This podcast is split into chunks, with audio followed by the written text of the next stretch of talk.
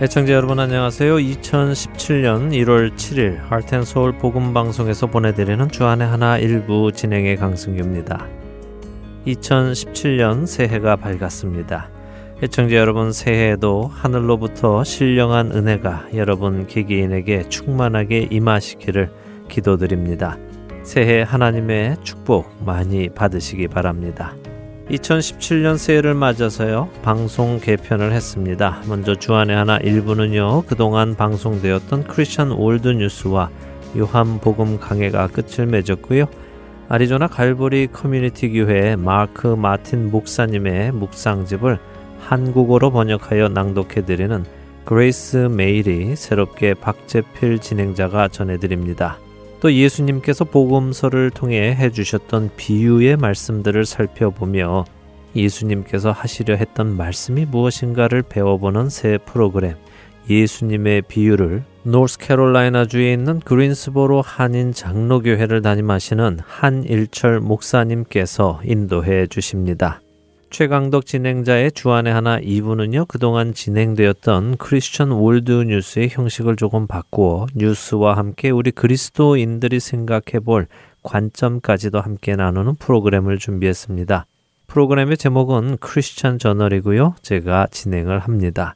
그리고 은혜의 설교 말씀 계속해서 여러분들을 찾아갑니다. 김민석 아나운서가 진행하는 주안의 하나 3부는 찬송가의 제작 배경과 가사의 의미를 더욱 깊이 나누어 보는 새로운 프로그램 내 주를 가까이가 김금자 진행자의 목소리로 소개됩니다. 성경의 전체를 볼 수 있도록 돕는 프로그램이지요. 노우호 목사님의 성경의 파노라마 그리고 청취자 여러분들과 함께 한 가지 기도 제목을 놓고 기도하는 시간인 1분 기도 시간도 이선미 아나운서의 진행으로 준비가 되어 있습니다.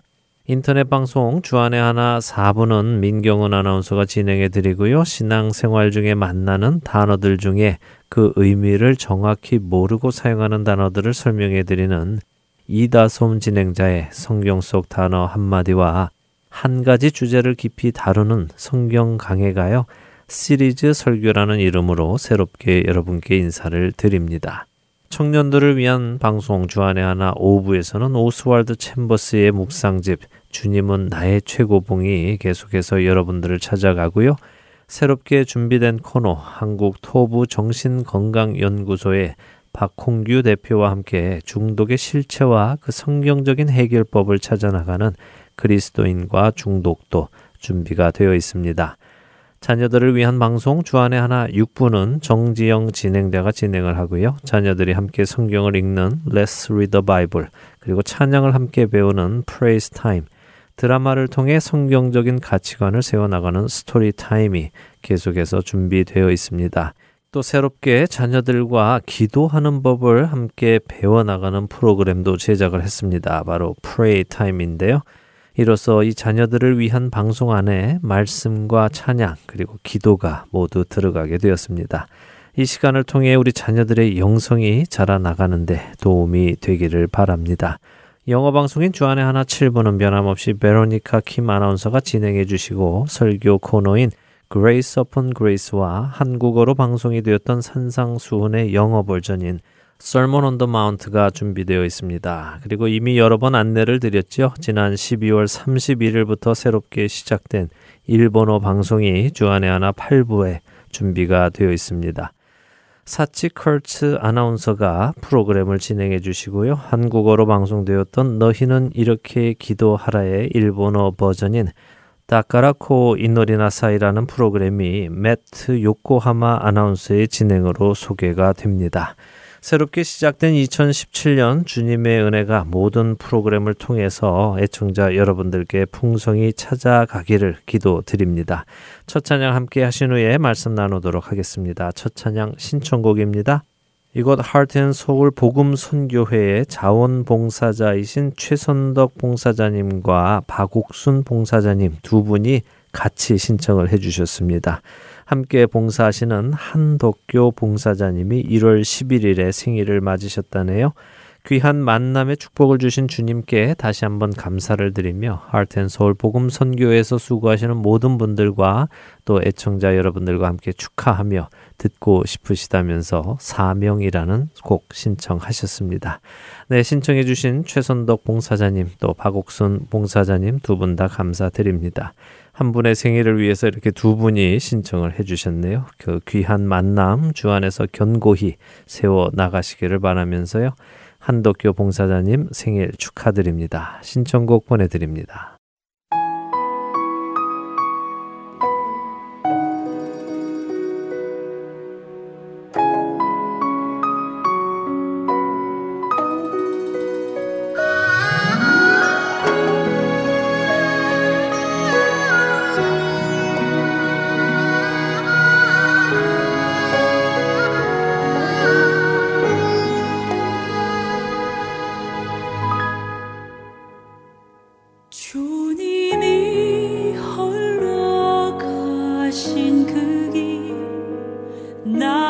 that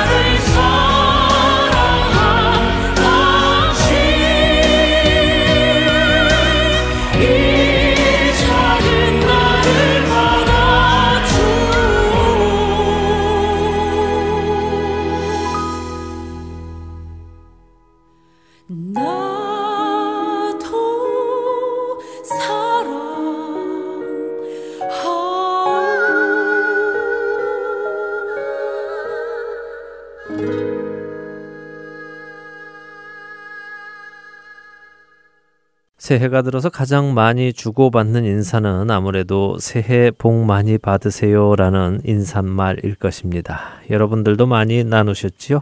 새해가 되면 늘 나누는 이 인사말이요. 언제부터인지 제게는 조금씩 부담이 되어 왔었는데요. 아무래도 복 많이 받으시라는 그 말 안에 담겨 있는 복의 의미가 세상적인 혹은 세속적인 의미이지 않을까 해서인 것 같습니다. 세상에서는 복 많이 받으시라는 인사를 하면 그 인사말 안에 좋은 일만 생기시고 원하는 일 다 이루시고 물질적으로 부해지시고 건강하시라 뭐 이런 뜻이 담겨 있지 않겠습니까? 그러나 신앙 생활을 하면 할수록요 과연 이런 것들이 복이라고 말할 수 있을까? 하나님의 시각에서도 이런 것이 바로 하나님께서 말씀하시는 복일까 생각해 보게 되고 많은 경우 우리가 복이라고 생각하는 이런 것들이 복이라기보다는 오히려 해가 되는 경우도 많은 것을 보게 됩니다. 그렇지 않습니까? 만일 세상이 내 마음대로 돌아간다면 또 내가 원하는 일들이 다 이루어진다면 그것이 정말 복이 될까요? 여러분이나 저나 잘 아시듯이 우리의 결정이나 계획이 좋은 결과를 가지고 오는 적은 그리 많지 않습니다. 저는 개인적으로 제가 원했던 일들이 다 이루어졌다면요. 세상은 참으로 공평하지 못한 곳이 되었을 것이고 뒤죽박죽이 되었을 것이며 정의와 공의는 찾아보지 못했을 것이라고 생각을 합니다. 그래서 제가 원하는 대로 또 계획했던 대로 일이 이루어지지 않은 것이 얼마나 다행이고 감사한 일인지 모르죠. 여러분들도 주위에서 그런 경우 보지 않으셨습니까? 어, 잘 믿던 사람이 어느 날 부유해지니까 믿음에서 떠나게 되고 연약한 육체로 병마와 싸우며 신앙을 지키던 한 사람이 건강해지고 나니까 믿음에서 떠나가게 되고 어려운 일을 겪을 때 그렇게 눈물로 간구하던 사람이 모든 일이 잘 풀리고 나니까 믿음에서 떠나가게 되는 것을 실제로 보고 또 경험하시지 않으셨는지요? 그러니 우리가 이야기하는 이런 재물과 건강과 명예 이런 것들이 과연 복이라고 말할 수 있겠습니까?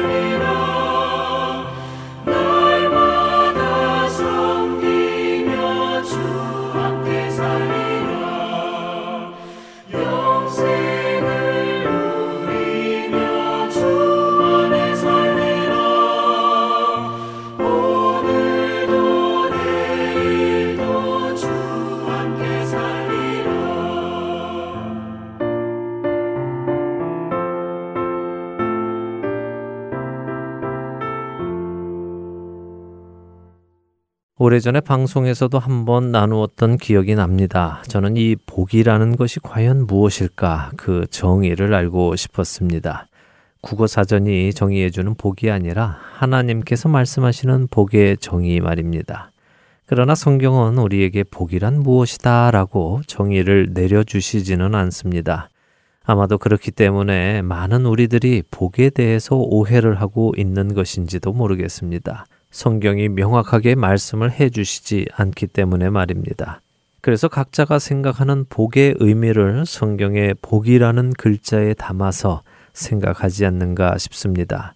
이런 결과로 돈이 복이다라고 생각하는 사람은 성경에 복이라는 단어가 나올 때 돈을 대입하여 생각을 하고 건강이 복이다라고 생각하는 사람은 성경에 복이라는 단어가 나올 때 건강을 대입하고 또 잘 풀리는 것, 성공하는 것, 명예를 얻는 것, 권력을 얻는 것, 다 각자가 생각하는 정의를 성경의 복이라는 단어에 담아 생각을 하는 것이 아니겠습니까? 그렇게 성경이 말씀하시는 복이 무엇인지 그 개념을 정확히 아는 것은 중요한 일입니다. 내 생각의 복과 하나님께서 말씀하시는 복이 틀려서는 안 되기 때문이지요. 말씀드린 대로 성경은 복이란 이런 것이다 라고 우리에게 정의를 내려주시지는 않습니다. 하지만 성경에서 복이라는 단어가 쓰인 곳을 보면 추측은 해볼 수가 있을 것 같습니다. 성경에서 복이라는 단어로 번역된 바라크라는 단어가 처음 사용된 곳은 창세기 1장 22절입니다. 하나님이 그들에게 복을 주시며 이르시되 생육하고 번성하여 여러 바닷물에 충만하라 새들도 땅에 번성하라 하시니라. 그리고 그 다음에 쓰인 곳이 이어지는 28절입니다. 하나님이 그들에게 복을 주시며 하나님이 그들에게 이르시되 생육하고 번성하여 땅에 충만하라. 땅을 정복하라. 바다의 물고기와 하늘의 새와 땅에 움직이는 모든 생물을 다스리라 하시니라. 하나님께서 복을 주셨다는 성경의 처음 두 표현, 이 두 표현 모두 창세기 1장 창조와 관련되어서 쓰였습니다. 그리고 그 두 말씀은 모두 복을 주시며 이렇게 이르셨다고 말씀하십니다. 생육하고 번성하라. 그리고 충만하라. 성경의 이 말씀을 비추어 볼 때 여러분은 하나님께서 복을 주실 때 무엇을 주셨다고 생각하십니까?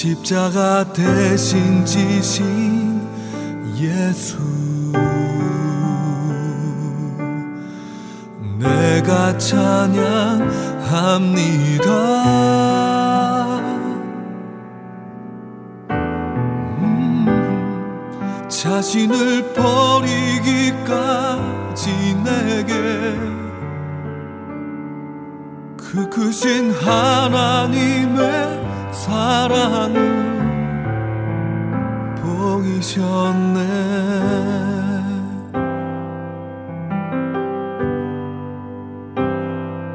당신께 나의 마음을 쏟아놓고 엎드려 두 손 들고 죄를 고하니 이 눈보다 희게 양털보다 희게. 나를 깨끗하게 하소서.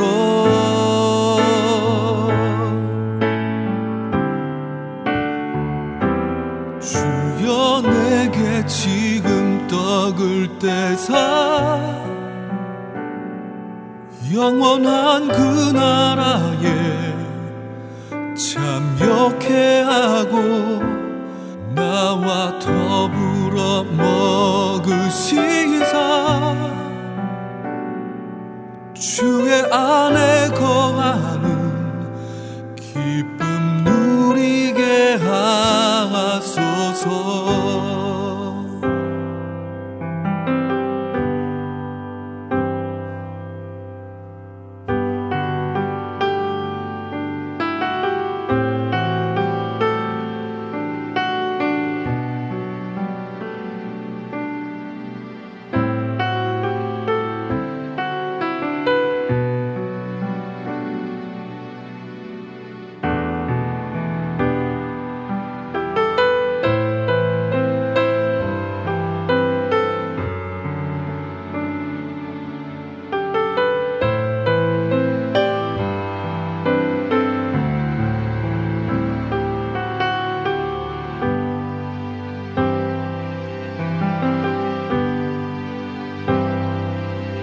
당신께 나의 마음을 쏟아놓고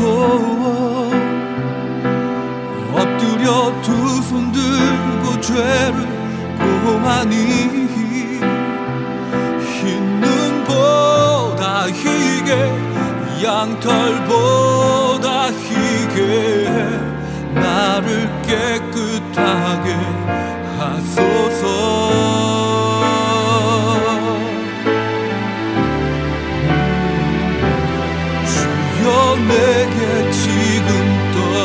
떼사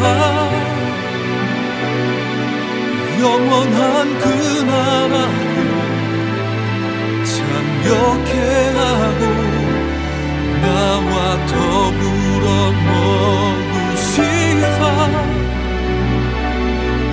주의 안에 거하는 기쁨 누리게 하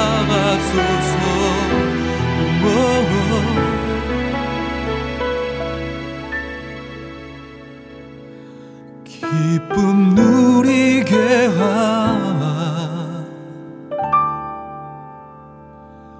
하소서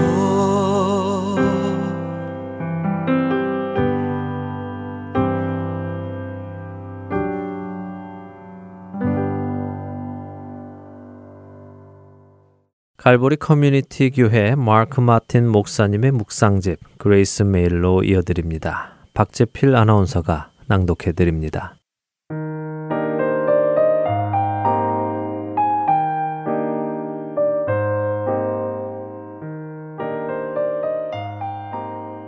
나는 포도나무요 너희는 가지라 그가 내 안에 내가 그 안에 거하면 사람이 열매를 많이 맺나니 나를 떠나서는 너희가 아무것도 할 수 없음이라. 요한복음 15장 5절 말씀입니다. 하나님께서는 우리가 스스로를 믿으며 살아가는 것이 아니라 하나님을 의지하며 살아가기 원하십니다. 사역을 하다 보면 제 자신이 정말 부족한 사람이라는 것을 느낄 때가 자주 있습니다. 하나님께서는 제가 얼마나 무능력하고 약한 존재인지 지속적으로 깨닫게 해주십니다. 그럴 때마다 저는 저 자신의 힘으로 감당할 수 없음을 깨닫게 되고 그래서 하나님을 의지하는 방법을 배워가게 됩니다. 이 모든 배움의 시간은 하나님의 사역을 잘 감당할 수 있도록 준비시키시는 하나님의 계획하심이라는 것도 깨닫게 하시지요. 우리가 하나님의 사역을 감당할 수 있는 것은 전적인 하나님의 은혜입니다. 우리의 유능함으로 사역을 감당하는 것이 아니라 우리의 부족함을 고백하고 하나님을 의지할 때 사역을 능히 감당할 수 있도록 하나님께서 우리와 함께 하시고 우리에게 능력을 주시는 것입니다. 하나님께서는 이스라엘 백성들을 출애굽시키기 위하여 말주변이 없고 도망자였던 모세를 선택하셨습니다. 하나님의 계획하심을 이루어가기 위하여 능력이 많고 그럴 만한 지위에 있는 사람을 세우신 것이 아니라 80세의 부족한 모세, 도망자 신세로 광야에서 양을 치고 있던 모세, 하나님을 의지할 수밖에 없고 하나님의 은혜가 필요한 모세를 선택하셨던 것이지요. 이스라엘의 두 번째 왕인 다윗을 택하셨을 때에도 하나님께서는 힘이 있고 능력이 많은 사람이 아닌 이세의 가장 어린 아들, 하나님을 의지하는 작은 소년을 택하셨습니다. 우리는 그저 연약한 나뭇가지에 불과합니다. 그러나 모세와 다윗이 그러했듯이 우리가 하나님을 의지하여 사역의 자리로 나아가면 연약하고 부족한 우리를 통해 하나님께서는 수많은 열매를 맺게 하시는 놀라운 역사를 일으키실 것입니다. 열매 맺는 삶을 살기 원하십니까? 하나님을 의지하고 하나님의 은혜를 구할 때 하나님께서 일하시기 시작하실 것입니다.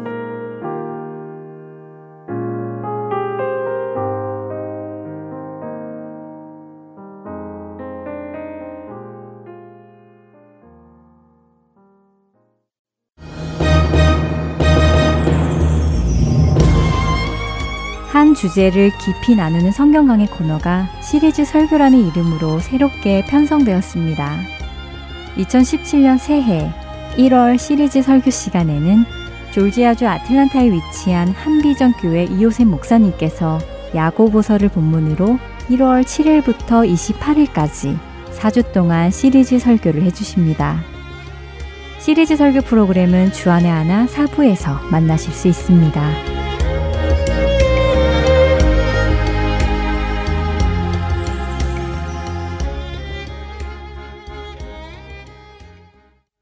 하트앤서울 복음방송은 인터넷 www.heartandsoul.org를 통해 매주 토요일 6시간의 한국어와 1시간의 영어 그리고 1시간의 일본어로 복음을 전하는 선교회입니다. 이 방송은 스마트폰 앱이나 팟캐스트를 통해 여러분의 스마트폰에서 들으실 수 있으며 매주 댁에서 CD나 MP3 CD로 받아서 들으실 수도 있습니다. 자세한 문의는 방송사 사무실 전화번호 602-866-8999로 해 주시면 안내해 드리겠습니다. 기쁜 소식 사랑으로 땅끝까지 전하는 아랜소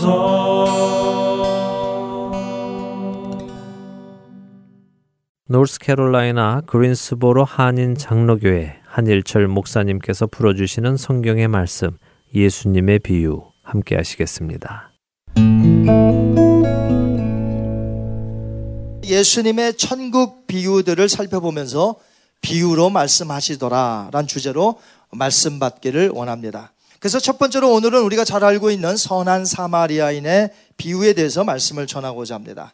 근데 저는 오늘 그냥 선한 사마리안 비유 이렇게 정하지 않고 이웃 사랑에 대한 비유다. 이렇게 정해봤습니다. 그래서 오늘 저는 이 비유를 이웃 사랑에 대한 이야기로 말씀을 드리려고 합니다. 예수님은 결코 우리들에게 종교적인 측면에서 나 홀로 잘 믿는 신앙으로 살라고 하신 적이 한 번도 없으십니다. 다른 이들은 상관없이 나 홀로 잘 믿는 신앙생활, 하나님은 그것이 잘 믿는다라고 하지 않으신다는 것이죠. 예수님은 우리에게 말씀하시기를 주님을 믿는 자라면 이 세상에서 주님의 뜻을 행하며 다른 이들과 더불어 사는 자가 되어야 한다고 말씀하고 계십니다. 그래서 오늘 이웃사랑에 대한 비유는 우리에게 큰 도전, 챌린지를 주는 말씀이 됩니다. 여지껏 여러분이 알고 있는 선한 사마리안 비유는 머릿속에 잠시 잊으세요.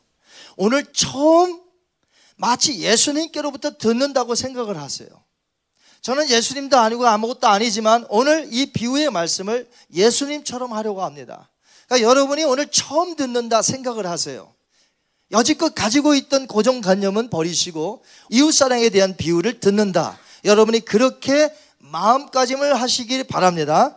한 율법사가 예수님에게 찾아와 나누었던 대화 가운데 예수님이 주신 이 비유를 통해 우리는 오늘 세 가지를 분명하게 오늘 이 아침에 깨닫는 시간이 되시기 바랍니다. 첫째, 예수님께서 우리에게 이 비유를 통해 가르치시고자 하시는 것이 무엇이냐? 그동안 우리가 혼동했던 이웃을 바로 재정립하자는 것이. 질문부터 하나 할까요? 여러분의 이웃이 누굽니까? 내가 잘 아는 사람이요? 내가 좀 도와주고 싶은 그, 정말 그런 사람이 있잖아요. 마음도 통하는데 좀 어려워. 그래서 도와주고 싶어요. 우리의 이웃을 누가 정합니까? 내가 정합니까? 누가 정하는 겁니까?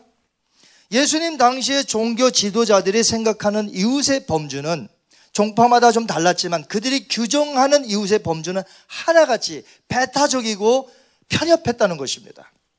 그들은 자신의 종파를 기준으로 이웃의 한계를 제한했어요. 제한해버렸어요.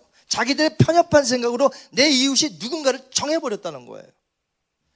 그 한계에서 벗어난 사람에 대해서는 이웃으로 간주하지 않았다는 거예요. 저 사람 내 이웃이 아니야. 우리는 이웃을 사랑해야 한다는 말씀을 들을 때에 이웃의 한계를 내가 다 정해버립니다. 우리 스스로가 이웃을 정하다 보니까 그동안 누구를 나의 이웃으로 섬겼는지 아십니까? 내가 좋아하는 사람, 혹은 선을 베풀어도 내가 선을 베풀 만한 가치가 있다고 내가 인정한 사람을 이웃이라 정했어요.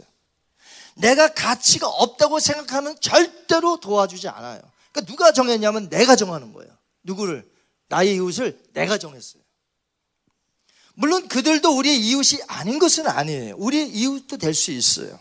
그러나 우린 그들을 제외한 나머지 사람들은 전혀 나와 상관이 없다고 내가 이웃을 정해버렸다는 것이에요. 그러나 예수님이 이 비유에서 가르치는 핵심을 볼 때에 그동안 우리가 선을 그어놓은 나의 이웃이 얼마나 잘못되었는가를 이 선한 사마리아의 비유를 통해서 확실하게 가르쳐 줍니다. 36절을 보시면 예수님이 설정해 놓은 이 스토리에 세 종류의 사람이 강도당한 자를 보고 지나갑니다. 강도 당한 자를 향한 세 사람의 반응에 따라서 예수님 말씀하셨는데 예수님은 이제 율법사에게 이렇게 질문하세요. 다 말씀을 하신 후에 한번 같이 읽겠습니다. 시작. 너의 생각에는 이 세 사람 중에 누가 강도 만난 자의 이웃이 되겠느냐? 이 말씀 속에 예수님이 가르쳐 주시고자 하는 중요한 포인트는 이렇습니다. 이웃을 정하는 것은 율법사가 정하는 것이 아니라는 것이에요. 그 율법사는 마치 강도당한 자와 같은 어려운 자들의 이웃이 바로 그 율법사가 되어야 한다는 것이. 율법사가 내가 마음대로 정하는 게 아니라 내가 그 어려운 사람의 이웃이 되어야 한다는 것이. 그래서 누가 강도 만난 자의 이웃이 되겠느냐 하며 질문하셨을 때에 율법사는 강도 당한 자에게 자비를 베푼 자니이다. 라고 말했던 거예요. 분명히 그를 피하여 그냥 지나간 두 명은 강도 만난 자의 이웃은 아니잖아요. 여러분 그들이 이웃입니까? 보고 지나갔는데 이웃이에요? 아니잖아요. 이웃이 아니라는 것이에요. 예수님은 율법사의 대답을 들으시고 곧바로 이렇게 말씀하셨습니다. 뭐라고 하셨죠? 가서 너도 이와 같이 하라. Go and do likewise. 여러분의 이웃은 누구십니까? 하나님 사랑, 이웃 사랑이라고 말할 때에 어떤 사람을 나의 사랑의 대상인 이웃으로 정하십니까? 여러분 누굴 정하세요? 앞으로는 내가 이웃을 정하지 말고 어려움을 당한 자의 이웃이 다름 아닌 내가 우리 가정이 우리 교회가 되어야 될 줄 믿습니다. 이것을 예수님은 비유해서 말씀하신 거예요. 이것이 첫 번째 비유에서 우리 주님이 말씀하신 것이. 두 번째로 이 비유에서 주님이 말씀하시고 계신 것은 우리에게 환경을 극복하여 선을 행하라는 것입니다. 뭐라고요? 환경을 극복하고 선을 행하라는 것이에요. 여러분 자비를 베푼 자가 누구였죠? 이름은 안 나와요. 누구죠? 사마리아인이죠. 사마리아인이 베풀었잖아요, 자비를. 예수님께서는 강도 만난 자의 이웃으로 아이러니컬하게도 유대인이 아닌 사마리아인으로 스토리를 설정해 놓으셨어요. 그러니까 유대인과 유대인으로 설정해 놓지 않으셨어요, 스토리를. 유대인과 사마리아인으로 설정해 놓으셨다는 것이. 우리는 그 당시에 유대인과 사마리아인의 관계를 잘 이해하지 못하기 때문에 우리는 아무런 느낌을 가질 수 없습니다. 그 당시 유대인과 사마리아인들은 보통 원수지간이 아니에요. 이를 바드득 바드득 가는 원수지간이었어요. 요한복음 4장 9절에 보시면 뭐라고 되어 있습니까? 이는 유대인들이 사마리안과 상종하지 아니하더라. 제2 성전 건축 때에 갈등이 있었어요. 유대인과 사마리아인. 이런 것들이 골이 계속해서 깊어져 갖고 감정이 감정대로 오랫동안 나빠졌던 것이. 이것이 지속됐어요. 유대인들이 상종을 안 해주자 사마리아인들도 그래? 우리도 너희 상종 안 해. 이렇게 나갔던 것이죠. 그래서 유대인들은 우리가 가지고 있는 구약 성경 39권을 그대로 똑같이 유대인들은 가지고 있습니다. 그런데 이 사마리아 사람들은 구약 성경을 다 정경으로 안 받아요. 뭐만 받아들이냐면 모세의 오경, 장세기, 출애굽기, 레위기, 민수기, 신명기 이렇게 다섯 권만 성경으로 받아들여요. 그래서 자기들만의 독자적인 신앙을 걸어갔습니다. 또한 그들은 아브라함이 이삭을 번제로 바치라고 했을 때의 그 산이 어디냐? 그리심 산이라고 믿었던 거예요. 그래서 이 산은 토라에서 명시된 하나님께서 선택한 유일한 장소라 그랬어요. 사마리안들이. 어디 있으니까 그렇게 말했겠어요? 어느 지역에? 사마리아 지역에 있으니까 그렇게 말했죠. 왜? 자기들은 예루살렘 가서 예배 드리기 못하니까. 유대인들은 예루살렘 가서 세 번의 절기에 남자들이 가서 예배를 드리고 제사를 드리는데 자기들은 못 가니까. 그리심산에 따로 성전 비슷하게 지어놓고 자기네들만의 예배를 드리면서 아브라함이 이삭을 바쳤던 곳이 바로 그 토라, 그 성경 모세 오경에서 지정한 곳은 다른 곳이 아니라 예루살렘도 아니고 거리심산, 자기네들 우월성이 있다. 이렇게 서로 원수같이 지냈습니다. 유대인들은 사마리아인과 상종하기 싫어서 가까운 거리를 내비두고 멀리 돌아갔습니다. 북쪽으로 가고 남쪽으로 가고 단절돼서 살았어요. 그러니까 사마리아인들도 역시 유대인들 보는 시각이 매우 곱지 않았고 원수같이 여겼습니다. 그런데 예루살렘에서 여리고로 내려가는 사람이 있었어요. 설정을 그렇게 해놓으셨어요. 누굴까요? 사마리아인은 아니에요. 그럼 누구냐? 유대인이에요, 이 사람은. 이건 보나마네요. 예수님의 지금 비유를 들을 때 모든 사람들이 100% 아, 이 사람 유대인이구나. 왜? 예루살렘에서 여리고 가는 건 유대인밖에 없어요. 지금 예배 드리고 내려가던 사람이었다 이거죠. 그러니까 유대인과 유대인으로 설정하지 아니하시고 유대인과 철천지 원수 같은 누구를 설정해 놓으셨어요, 예수님이? 사마리아인. 원수의 관계를 할지라도 도움을 줄 수 있는 이웃이 되어야 한다는 것이에요. 예수님의 말씀은 우리의 원수까지도 사랑하고 그를 위하여 축복하고 기도하라고 하셨습니다. 우리 한번 볼까요? 시작. 나는 너희에게 이르노니 너희 원수를 사랑하며 너희를 박해하는 자를 위하여 기도하라. 마태복음에 있는 내용이에요. 예수님 뭐라고 하셨어요? 너희 원수를 사랑하며. 바울도 로마서 12장 20절에 이렇게 말했습니다. 한번 같이 읽을까요? 원수가 줄이거든 먹이고 목마르거든 마시게 하라. 아멘. 강도 당한 자는 유대인이었습니다. 그렇다면 강도 당한 자의 이웃은 원수 같은 사마리아인이었다는 것이에요. 이미 말씀을 드린 대로 유대인과 사마리아인 사이에는 원수 같은 존재였어요. 감정이 매우 나빴어요. 결국 예수님을 믿는 신앙을 가진 자라면 원수까지도 포옹해야 한다는 것이. 여러분 이것이 그리스도의 사랑이에요. 교회가 이 사랑을 놓친 것 뿐이에요. 우리는 회복하자는 거예요. 교회, 크리스찬의 사랑은 일반 사람의 사랑과는 비교가 안 된다는 것이죠. 우리의 사랑은 원수까지 사랑하는 사랑이에요. 믿으십니까? 교회가 이것을 회복해야 거기에 능력이 있는 것이에요. 교회가 세상 사람하고 똑같아. 아니, 이런 말들 해요. 세상 사람들은 술 한 번 마시면, 아이, 그냥 친해지자. 다 잊어버려? 그러면 술 마시면 다 한다는데 예수 믿는 사람만 이렇게 돼갖고 죽어도 용서를 못하니 이게 어떻게 된 일입니까, 여러분? 그리스도의 사랑을 왜 이 땅에 불신자에게 하찮은 것으로 여기게 만드냐 하는 것이 우리의 삶이 하나님의 영광을 가려우는 거 아닙니까, 여러분? 그리스도의 사랑은 원수까지 사랑하는 거예요. 자기를 십자가에 못 박는 자들 향해서 아버지여 저들의 죄를 용서하여 주시옵소서 했던 분이 우리가 믿는 예수님이에요. 이 다 어디 갔어요? 무엇이 문제입니까, 우리가? 회복해야 한다는 거예요. 오늘 주님께서 왜 선한 사마리안 비유를 통해서 이 유대인과 사마리아인을 설정해 놓으셨냐 하는 것이에요. 우리가 생각하는 원수 그 이상이었습니다. 그들은. 어려운 이웃을 사랑으로 돌보는 것은 내 환경을 극복하는 것입니다. 많은 사람들에게 이웃을 사랑하고 어려운 자를 돌보러 가면 자신의 환경부터 이야기해요. 한번 들어보세요. 어려운 사람 돕자 그러면 이런 말 쫙 나가요. 나 지금 경제적으로 너무 힘이 들어. 남을 돌볼 시간적인 여유가 없어. 나 건강도 좋지 않아. 무엇보다 도와줘야 할 그 이웃에 대한 좋지 않은 감정. 아니, 왜 그 사람 그렇게 산대? 아, 일하면 되잖아. 아니, 사지 멀쩡해갖고 왜 저런데? 왜 저러고 길거리에서 다닌대? 아니, 열심히 나가서 일하면 되잖아. 왜 내가 땀 흘려서, 내가 피땀 흘려서 버는 돈으로 왜 그 사람을 돌봐줘야 돼? 이런 그 한계, 우리의 생각하는 한계를 극복해야 한다는 거예요.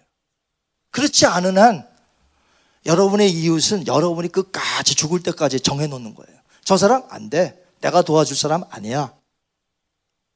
오늘 성경 말씀에서 여러분이 정하라고 그랬어요, 이웃을? 아니요. 어려운 자의 이웃이 되라는 것이에요. 예수님은 우리에게 자비를 베푼 사마리안처럼 살라고 하셨지. 그 강도 당한 자가 왜 저렇게 칠칠 맞게 강도를 당했는지 몰라. 좀 조심 좀 하지. 이렇게 말씀하지 않으셨어요. 그가 왜 강도를 당했는지는 아무 말씀 안 하셨어요. 단지 그 어려운 자의 이웃이 되거라. 여리고로 내려가는 길은 지금도 험하다고 합니다. 이 베두인이라는 그 유목민들이 살고 있는데 지금도 험하대요. 그래서 어떤 목사님들은 그곳에 가면 실제로 그 이 비유 때문에 실제로 거길 가보고 싶은 거예요. 아 근데 진짜 살벌하고 위험하고 혼자 내려갔다 무슨 일 당할지 모르는 그런데 왜 혼자 내려갔느냐 하는 것이에요. 얼마나 이 사람이 칠칠 맞으면 우리 얼마든지 그런 말할수 있잖아요. 우리는 남을 이해 못 합니다. 내 예수님은 아무런 언급이 없어요. 그 사람이 왜 혼자 가다 그렇게 했는지, 왜 칠칠 맞게 그렇게 했는지 아무런 언급이 없어요. 단지 도와줘라. 중요한 것은 예수님께서 그 이유들에 대해서는 말씀하지 않으셨어요. 왜 그렇게 되셨는지. 단지 너도 이와 같이 하라. 한번 따라하십니다. 가서 너도 이와 같이 하라.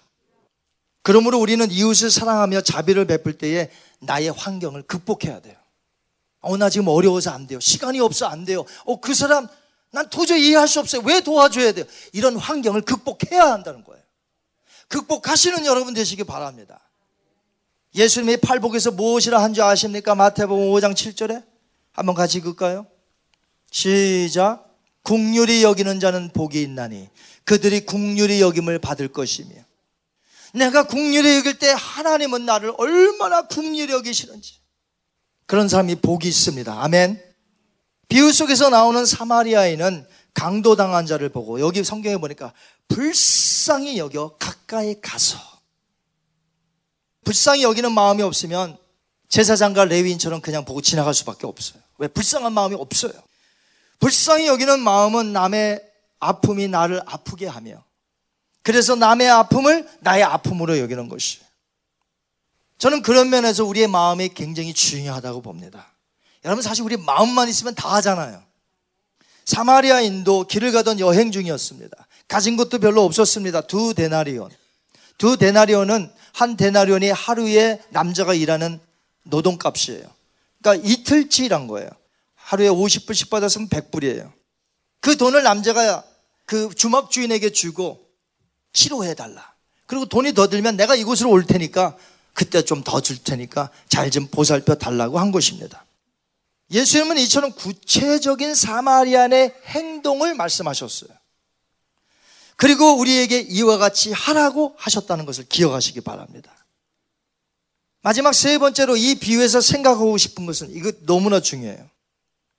우리의 선한 일은 영생과 관련이 있다는 거예요. 우리의 선한 일이 무엇과 관련이 있어요? 영생과 관련이 있다는 거예요. 잘 들어보시기 바랍니다. 예수님은 단지 이 세상에서 우리에게 어, 선한 일 해야 돼. 착한 일 해야 돼. 이런 차원에서 비유를 말씀하신 것이 아니라는 것입니다. 선한 사마리안의 비유가 나오게 된 동기를 그래서 우리는 알아야 돼요. 성경은 항상 텍스트가 있으면 그 텍스트가 왜 나오게 되었는지가 중요해요. 하루는 어떤 율법사가 예수님을 시험하려고 찾아왔습니다. 찾아온 의도가 불순했죠. 감히 예수님을 시험하려고 왔으니까. 그 질문이 무엇이냐면 한번 볼까요? 시작. 선생님, 내가 무엇을 하여야 영생을 얻으리까? 자, 그러니까 이 선한 사마리안의 비유가 나, 나오게 된 동기가 뭐예요? 영생에 관한 문제예요. 영생에 관한 문제. 그냥 착한 사람 도와줘라가 아니란 말이죠. 예수님은 다 아셨습니다. 그가 예수님을 시험하기 위해서 찾아왔다는 것을. 그리고 그 질문의 의도가 무엇이었는 것을 우리 예수님은 다 아셨어요. 영생은 우리가 무엇을 행해서 얻는 것이 아닙니다. 영생은 예수 그리스도를 구주로 신뢰함으로 갖게 되는 선물임을 믿으시기 바랍니다. 그런데 이 율법사는 자기의 의로운 행함을 신뢰했어요. 그런 자임을 우리가 29절에서 충분히 알 수 있을 말을 그가 했습니다. 한번 볼까요? 29절. 시작. 그 사람이 자기를 옳게 보이려고 예수께 여짜오되 그러면 내 이웃이 누구니까? 예수님에게 자기의 의를 나타내기 위해서 옳게 보이려고 지금 질문하는 것이 그는 하나님 사랑과 이웃 사랑에 대해서 자신만만했습니다. 하나님 사랑, 이웃 사랑 나만치만 하라고 그래. 아주 자신이 있었어요. 이 율법사는 자신의 의로운 행함으로 인해서 하나님의 백성으로 당연히 자기는 영생을 얻은 줄로 알고 있었습니다. 그래서 영생에 대해서 예수님이 뭐라고 말씀하시는지 물어보는 거예요. 마침 예수님이 자신의 의도대로 하나님 사랑, 이웃 사랑에 대해서 들어봤을 텐데 그렇게 행하라. 그러면 살리라. 어, 그렇게 말씀하십니다. 지금까지도 잘해왔던 터라, 이 율법사가. 그러는 자부한 나머지 예수님께 더욱더 자기의 의를 나타내고 자신을 예수님 앞에서 나타내기 위해서 그럼 누가 내 이웃입니까? 이 질문에 답변하신 게 선한 사마리아인의 비유입니다. 강도 당한 자를 불쌍히 여기며 치료해주며 사랑으로 베푼 사마리아인을 예수님은 부각시키면서 어떤 자가 강도 당한 자의 이웃이냐 물었죠. 율법사 뭐라고 했어요? 자비를 베푼 자입니다. 죽어도 사마리안이라고 안 해요. 그래 가서 너도 이와 같이 행하라 하는 것이. 너가 영생을 얻었다면 너가 영생을 얻었다고 생각한다면 너는 가서 이렇게 살아야 한다는 것이. 여러분 영생을 얻으셨습니까? 아까 영생은 어떻게 얻는다고요? 힘으로도 안 되고 능으로도 안 되고 울어도 안 되고 아무것도 안 돼요. 오로지 예수 그리스도를 나의 구세주와 나의 왕으로 모실 때, 섬길 때, 믿을 때 그 사람이 영생의 선물을 받는 줄 믿습니다. 그렇다면 영생을 얻은 자라면 어떻게 가서 행하라? 가서 너도 이와 같이 행하라. 너가 영생을 얻었다고 하니까. 여러분 영생을 얻으셨습니까? 그러면 당연히 너도 이와 같이 행하라 하는 거예요. 그러므로 이 비유는 영생과 관련이 있는 거예요. 단지 우리가 가서 선하게 살라는 말씀으로만 비유를 주신 게 아니라는 거예요. 영생을 우리가 얻었으니까. 나가서 영생을 얻은 자로서 그렇게 살라는 것이. 진정 예수님을 믿어 영생을 얻은 자라면 주님의 말씀대로 지금 가서 어려움에 처해져 있는 자들의 이웃이 되어야 한다는 것이. 그러므로 영생을 얻은 자라면 이 세상에서의 삶이 예전에 나의 모습과 확연히 달라야 한다는 것이. 예전에는 내 욕심대로 내 이기적인 삶을 내가 내 마음대로 살았지만 예수님을 믿고 영생을 얻은 자는 영생을 얻은 자답게 나가서 이웃을 돌보되 어려운 사람의 이웃이 내가 되어야 한다는 것이죠. 앞으로 우리가 배울 모든 예수님의 비유는 천국 복음 비유예요. 하나도 천국 복음 비유가 아닌 것이 없어요. 서른 아홉 가지를 예수님 말씀하셨는데 전부 천국 복음 비유예요. 그리고 그 비유는 전부 영생과 관련된 거예요. 여러분은 예수님을 믿음으로 영생부터 얻으셔야 됩니다. 오늘 이 시간 영생을 얻는 시간 되시기 바랍니다. 어떻게 해요? 예수님을 나의 구주로 받아들이면 돼요. 그러므로 순서는 영생을 먼저 얻으셔야 돼요. 여러분은 예수님 만나셨습니까? 그분이 나의 구주요, 나의 왕이심을 확실히 믿으십니까? 이 영생을 받으시기 바랍니다. 그 사람이 진정한 이웃사랑을 할 수 있는 거예요. 사랑하는 성도 여러분, 오늘 말씀을 맺습니다. 예수님의 많은 비유 중에 오늘은 그 첫 번째로 선한 사마리아인의 비유를 살펴보았습니다. 이 비유는 무슨 비유라고 제가 말씀드렸습니까? 이웃 사랑에 대한 비유. 동시에 이 비유는 영생과 관련이 있다고 말씀을 드렸습니다. 이 비유가 영생과 관련이 있다고 여러분이 들은 후에 반응이 나타나야 돼요. 어떤 반응이에요? 지금 이 비유는 단지 선한 일을 해라. 안 하면 그만이고, 하면 좋고, 이런 게 아니라는 거예요. 모든 비유에는 그 말씀에 따라 yes or no가 있어야 된다는 것이.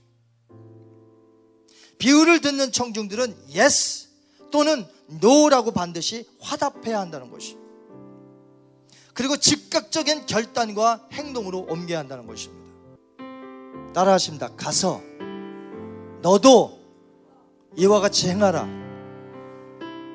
여기 너에 포함되고 싶지 않으신 분 계세요? 한 일철 너 지금 가서 이와 같이 행하라. 주님 알겠습니다. 내 삶 속에서 어려운 자들의 이웃이 되겠습니다. 이 사람이 영생을 받은 자란 말이에요.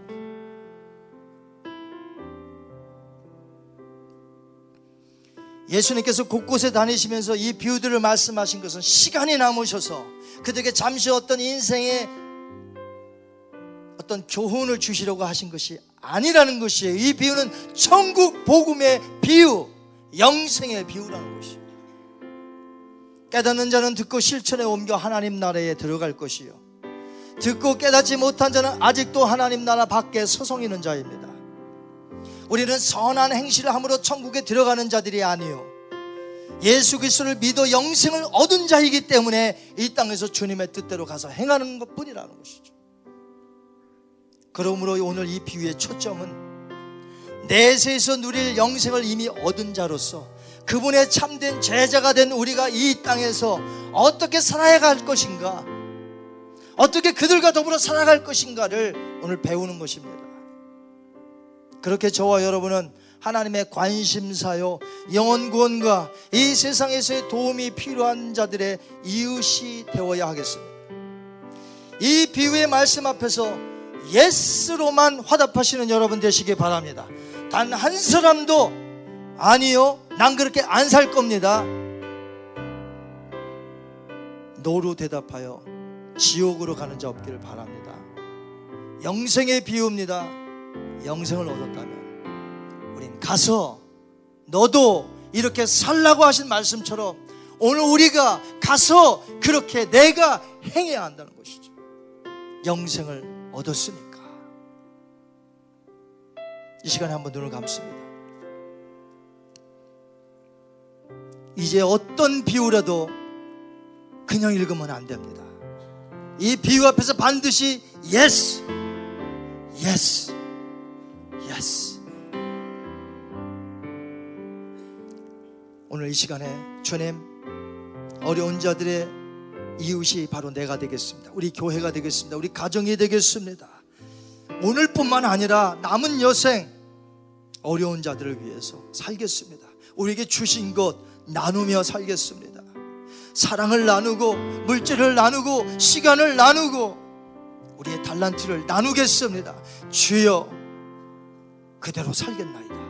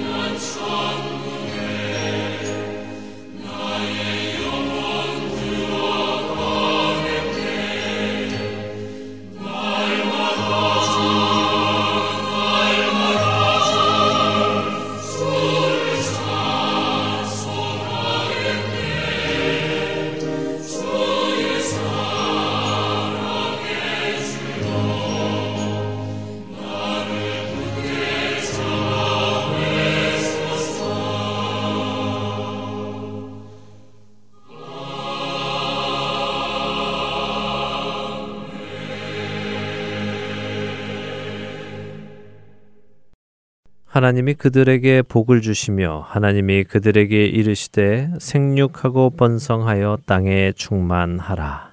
창세기 1장 28절 말씀 상단 부분입니다. 생각해 보셨습니까? 하나님께서 주시는 복이 무엇인지 말입니다. 생육하고 번성하고 땅에 충만하라는 것으로 표현될 수 있을 것 같습니다. 그러나 저는 이것을 더 쉽게 한마디로 표현을 한다면요. 생명이라고 말하고 싶습니다. 생명. 그것은 단순히 살아 숨쉬는 존재를 의미하는 것이 아니라 단순히 심장이 뛰고 있음을 의미하는 것이 아니라 생명의 근원 되시는 하나님 안에서 허락된 생명을 누리는 것을 의미한다고 생각합니다. 나의 생각과 나의 뜻대로가 아니라 완전하신 그분께서 생각하시고 이루신 일, 그 생명을 누리는 것이 곧 복이 아닐까 싶습니다. 하나님께서는 우리에게 생명을 주시며 복을 주셨습니다. 그러나 인간은 생명 대신 사망을 선택하여 그분이 주신 복을 버리고 저주를 택했습니다. 그러나 하나님께서는 그런 우리를 저주 안에 버려두시지 않으시고 다시 복을 주시기로 결정하십니다. 그 어떤 복보다도 귀한 복, 바로 영원한 생명입니다. 예수 그리스도를 통해 우리에게 전해지는 영원한 생명, 그것이 바로 하나님께서 여러분과 저에게 주신 복이 아니겠습니까? 저는 예수님께서 요한복음 10장에서 우리에게 해주신 그 말씀이 너무나 소중하게 다가옵니다. 요한복음 10장 10절입니다. 도둑이 오는 것은 도둑질하고 죽이고 멸망시키려는 것 뿐이요. 내가 온 것은 양으로 생명을 얻게 하고 더 풍성히 얻게 하려는 것이라. 예수님께서 이 땅에 오신 이유가 무엇라고 하십니까? 바로 당신의 양들이 생명을 얻게 하고 더 풍성히 얻게 하시려는 것입니다. 단순히 생명을 얻는 데서 그치는 것이 아니라 숨만 쉬는 존재로 만드는 것이 아니라 그 생명을 풍성히 얻어 누리게 하시기 위해서 오셨다고 하십니다. 바로 이 일 때문에 그분은 목숨을 버리신다고 15절에 말씀하시지요. 애청자 여러분, 참된 복은 예수 그리스도 안에서 얻는 영원한 생명입니다. 여러분과 저는 예수 그리스도를 통해 이미 가장 귀한 복, 최고의 복, 가장 완전한 복을 하나님께로부터 받았습니다. 그래서 올 2017년부터는 여러분들께 다른 인사말로 인사를 드리고 싶습니다. 새해 복 많이 받으세요 라는 인사말 대신 새해 복 많이 나누세요 라고 인사를 전하고 싶습니다. 그리고 여러분들이 나누실 그 복은 무엇입니까? 바로 예수 그리스도 안에 있는 영원한 생명의 복입니다. 바로 복음이지요. 새로 시작된 2017년, 이제는 더 복을 받겠다고 하는 것보다 이미 받은 복을 나누는 여러분과 제가 되기를 소망합니다. 이를 통해 여러분의 삶 속에서 예수 그리스도께서 영광을 받으시기를 소원하며 오늘 주안의 하나 일부 여기에서 마치도록 하겠습니다. 함께 해주신 여러분들께 감사드리고요. 저는 다음 주 이 시간에 다시 찾아뵙겠습니다. 지금까지 구성과 진행의 강승규였습니다. 시청자 여러분 안녕히 계십시오. 주님 나를 택하사 잃어버린 자에게 아버지의 사랑을 나누게 하시네 어둠을 밝히며 차가운 마음 녹이는 진리의 빛 전하게 하소서